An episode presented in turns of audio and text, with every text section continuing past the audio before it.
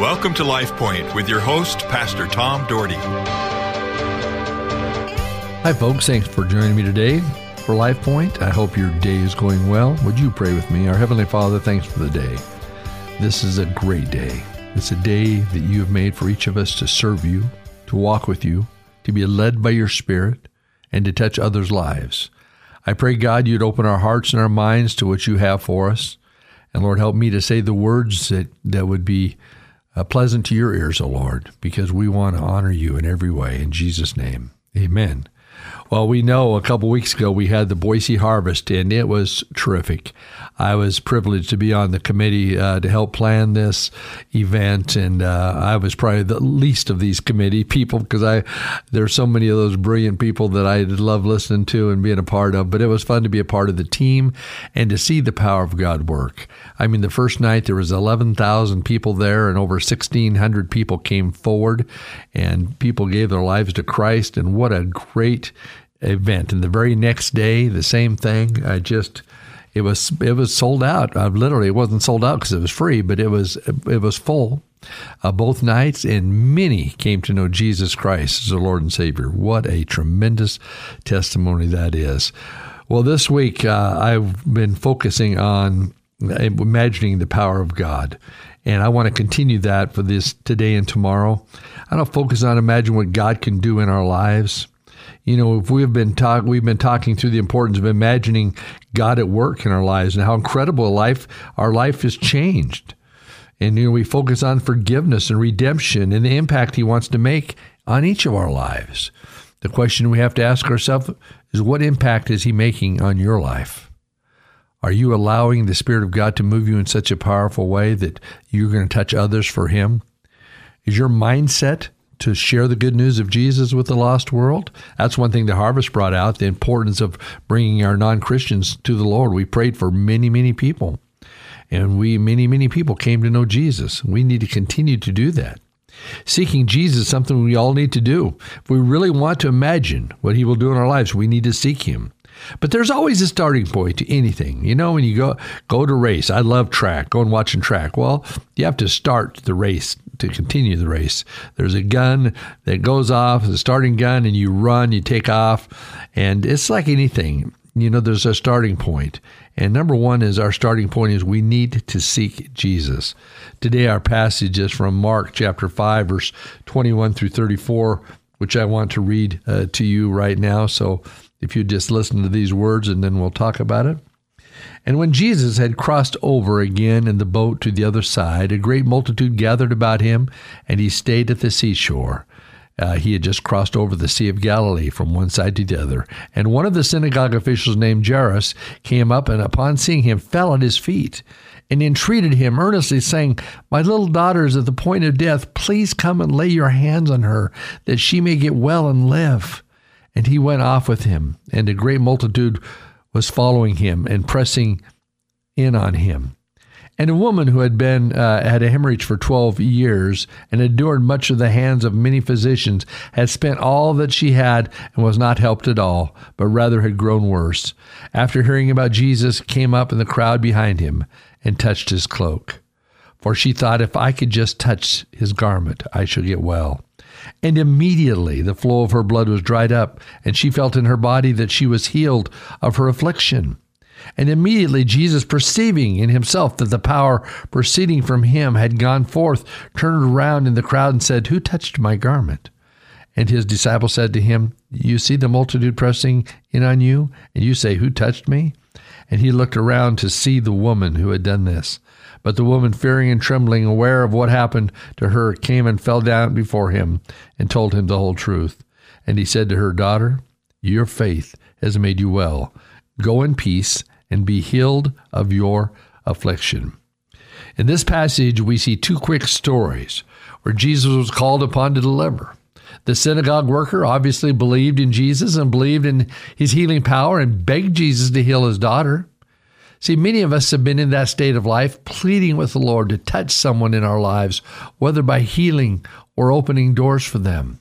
There's been people I've been praying for. I have a man in my church I've been praying for God's healing, and it's just oh, it's such a frustrating thing. I just want to see God touch him. We just got to, and I just pray and believe and just keep praying. But that's what you do. You keep praying. But the, stir, the first step of healing is recognizing the need, the need to be healed. Maybe you need to be healed of something in your life. Maybe it's not physical, maybe it's mental.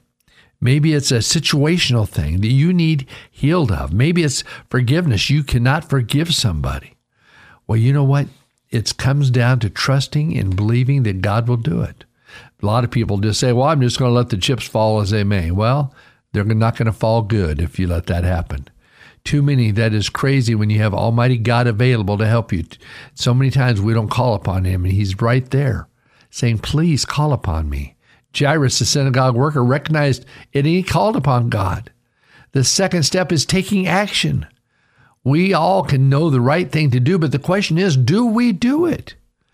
It is one thing to have knowledge, but it's another thing to put the knowledge into practice. Taking action means you truly believe that will God will provide the answers. And folks, that's what it is. It's faith. I'm so glad in my life that I was taught faith and I saw faith in action. And I saw the power of God in action. Some of you say, Well, I've never seen it. Well, you need to accept Jesus. You need to be around people who have the uh, who are are serving him and allow God to work in your life. James 1 6 says, But when you ask, you must believe and not doubt, because one who doubts is like a wave of the sea, blown and tossed by the wind.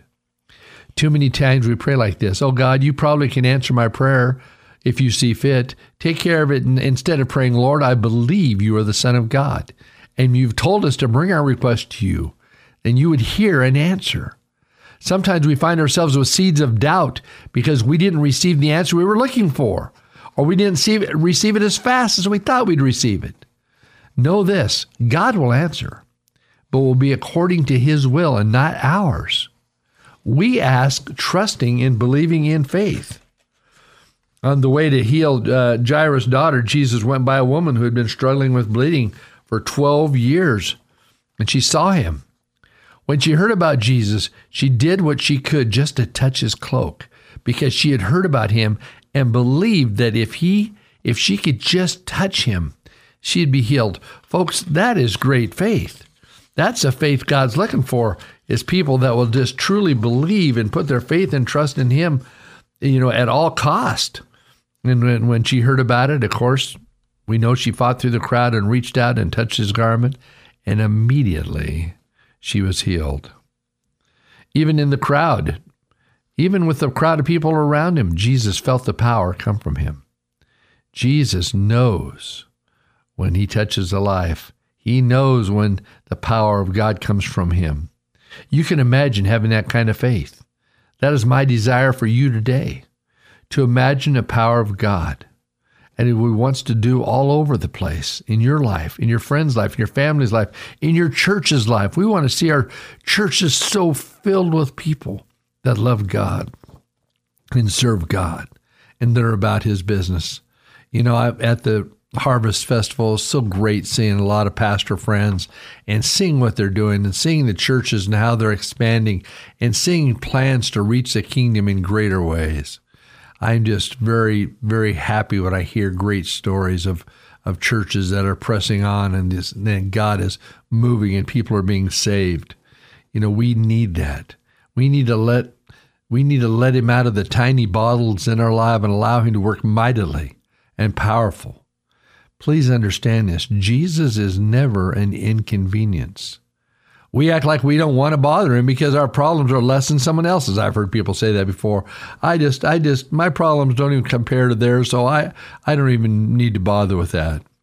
Folks, he is anxious to hear from you and to recognize it as you as Lord and ask him to intervene in your lives. You know, that's exactly what he wants. That's exactly what he's looking for in your life. And, and folks, we need to understand that we can imagine what God wants to do. And as I uh, talk tomorrow, I'll finish the story of Jairus' daughter as we'll read some more scripture out of Matthew 5, 35 and 36, and a few more verses beyond that, and talk about that. Talk about the healing. of Jairus' daughter. And talk about what God would like to do in your life. What are you doing to allow Him to work? Are you saying yes? Are you saying yes to Him every day? God, I believe in you. I believe you're going to work in this situation.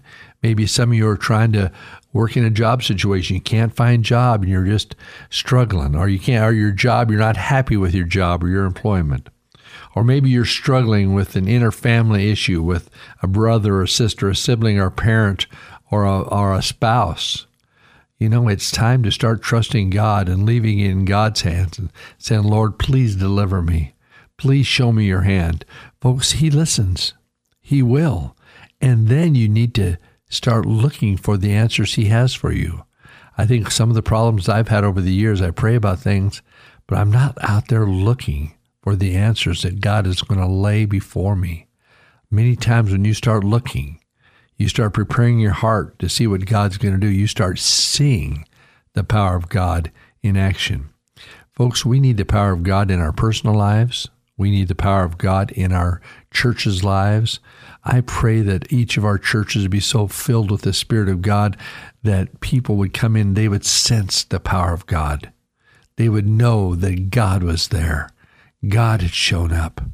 And people, you know, it's not about what church, and people say, well, what's the best church to go to? Somebody said they've heard on the internet, somebody said something about this church or that church. You know what? You can make any church great if you go and you serve God and you and you believe and you put your faith and trust in God. When it doesn't become about programs, it doesn't become about pastors, it doesn't become about what the church can offer. It becomes about what Jesus is in the church. The church. The church is the spirit of the living God. He needs he wants to to breathe into your lives. So get involved in your church. Get involved, serve God with all you have and pray for your leaders. Well, we'll continue this tomorrow. I hope you have a great day. Lord bless you. LifePoint is a ministry of the Cloverdale Church of God.